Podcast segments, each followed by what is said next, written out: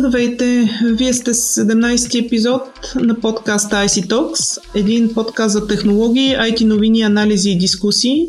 Аз съм Майя Бойчева, а днес с мен е Петър Иванов, бизнес консултант и автор на бестселъра Екипи без граници, една история за силата на виртуалните екипи и как те променят света ни.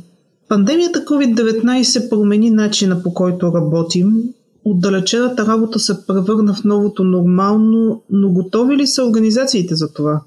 Господин Иванов, с какви предизвикателства се сблъскват компаниите? Здравейте, радвам се, че имам възможност да, да, беседваме с вас и с вашите слушатели. Значи сега всички са принудени да работят от вкъщи. И а, като цяло реагираха хората доста позитивно. Те имаха опит, а, нали, IT платформите бяха вече на лице, Zoom а, и други възможности, такива групови чатове, екипни чатове. А, имаха готовност, понеже преди някои от тях епизодично работиха по един или два дни седмично от къщи. И като цяло в началото а, така, ефекта беше да, това ние го можем, ще се справим. И това наистина е така, хората го могат. Въпросът е, че с нарастване на времето, вече изминаха 4-5 седмици от началото на този период, трябва да се правят други неща. Не просто да се комуникира един с друг и да се обменят така идеи, за да се свършат задачите. Налага се да се вземат решения. И разбира се, шефа винаги може да вземе решение, да се делегира нагоре, но това не винаги е оптимално и най-така мотивиращия начин за взимане на решение. Налага се да взимат решения, в които се, така се допитваме до членовете на екипа и това изисква по-високо ниво на, така, на колаборация и на сътрудничество. Възникват първите конфликти, в които трябва да се решат виртуално. Не може да ги викнем хората в стаята на шефа и да се обсъди нали, конфликта. Трябва да се направи виртуално и това изисква също, това е едно също такова ново предизвикателство. Налага се да се поставят нови цели. Нали, не просто задачи, оперативка за седмицата, нови цели, в които група от хора да работят за постигането на дадена цел, което изисква гъвкавост. Нали, с други думи, предизвикателствата са свързани вече не просто с самото контролиране на задачите и свършване на задачите от място, а на малко по-високо ниво разрешаване на конфликти, целеполагане, взимане на решения и създаване на такава комуникация, в която ам, хората допринасят не когато шефа свика онлайн конференция, той да говори през по-голямата част от времето, а всеки да има възможност да, да допринася, всеки да, бъде, да бъдем допитани до него. И тук вече за решаването на тези предизвикателства идват нови такива best practices, нови начини на работа, които позволяват хората да се включват активно. Може би ще спомена още едно предизвикателство, което така моите клиенти споделят с мен, но плакват се хората, че в момента имат твърде много срещи. Им остава време да работят просто съзнателно по своите собствени задачи. Твърде много такива update meetings, нали, в които се проверява докъде сме стигнали с нашите задачи. И тук също има отговор. Нали? Тук виртуалната работа позволява а, да се правят някои неща дори по-ефективно, отколкото на живо. Специално за тези update meetings може да се, да се използва предварително да се изпратят а, така писменно кой докъде е стигнал, кой какви задачи е свършил, за да не се говори това в реално време и да се фокусира времето върху другите неща, които трябва да се направят заедно, както вече казах, целеполагане, взимане на решения, в които се допитаме до членовете на екипа. Не бих искал да бъда многословен, нали, ако имате нещо по-конкретно, можем да влезем в повече детайли. А има ли сектори, които са по-подготвени за отдалечена работа? Да, със сигурност IT сектора като в България имаме IT компании, които имат, нали, работят аутсорсинг, работят за, за външни клиенти, но имаме такива, които имат собствени дигитални продукти. Нали, те са, имат по-голям опит, защото доста време работят със своите клиенти, които най-често са извън страната, виртуално, заедно дизайнват продукта, заедно го изпълняват. Също такива консултантски компании, целият този сектор, те също отдавна работят отдалечено. Но има и такива, които пък до сега, нали, аз съдейки по хората, които се обръщат към мен за помощ, работих с доста банки, включително такива европейски и световни големи банки.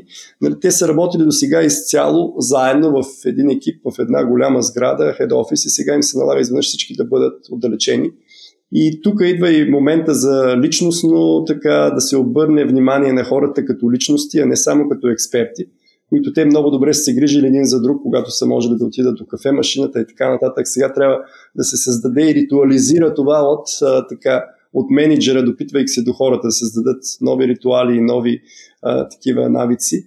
А, и от друга страна, а, пак стигаме до първия въпрос. Полека-лека се налага да се вземат решения, да се брейнстормва, да се а, така сундират идеи, да се прави избор.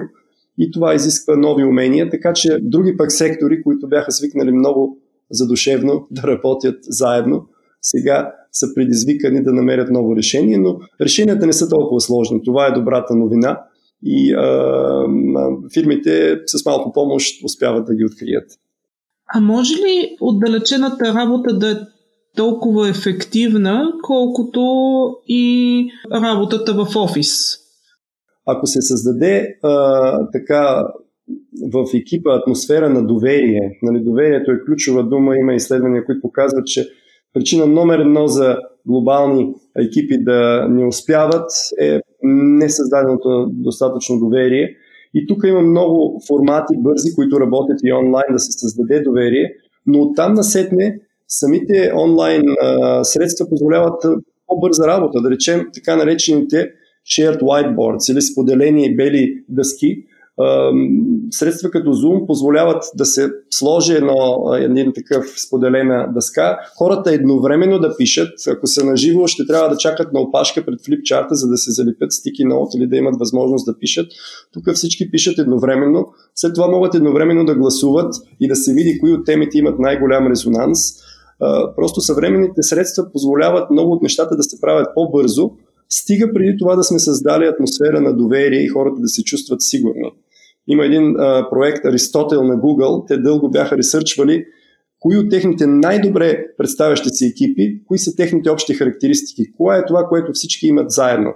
И ресърчвайки Google бяха стигнали първо до това, че в по-голямата част, над 90% от тях, когато имат онлайн конференция, всички говорят а, почти еднакво дълго. Всички имат еднакво дълга така време за, за да говорят. В смисъл, екстровертите успяват да замълчат, интровертните биват поканени успяват и намират смелост да говорят, така че всички говорят сравнително равно. Но след това продължиха да изследват, оказа че не всички при тях е точно така разделено и номер едно характеристика се оказа всъщност, че а, така наречената психологическа сигурност. Хората се чувстват достатъчно сигурност, достатъчно сигурни, имат доверие на другите членове на екипа, за да поемат рискове, за да не се страхуват, че ще бъдат, нали, а, че ще им се смеят или това може да има негативни последствия за тяхната кариера.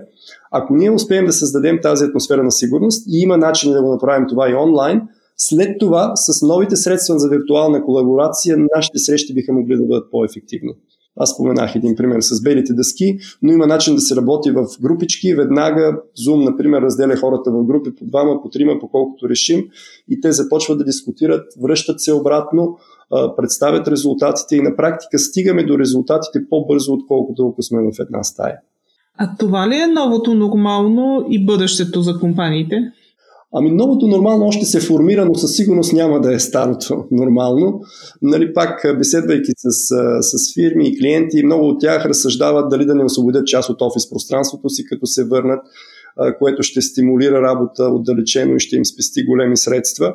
Със сигурност новото нормално ще изисква промяна в начина на работа и културата на, на фирмата, за да можем наистина отдалечено да бъдем по-ефективни определено неща като визия на фирмата и защо сме в бизнеса, които преди ги така много фирми ги правеха, но може би ги подсняваха, сега придобиват по-голяма важност.